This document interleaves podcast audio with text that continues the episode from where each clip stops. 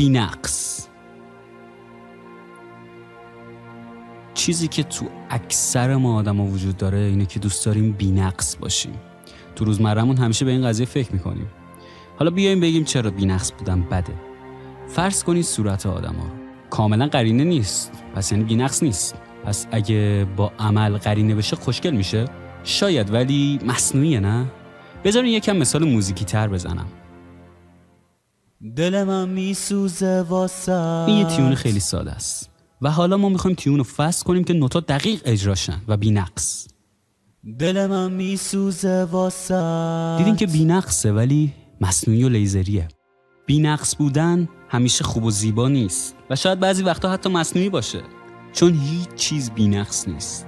کمالگرا نباشیم.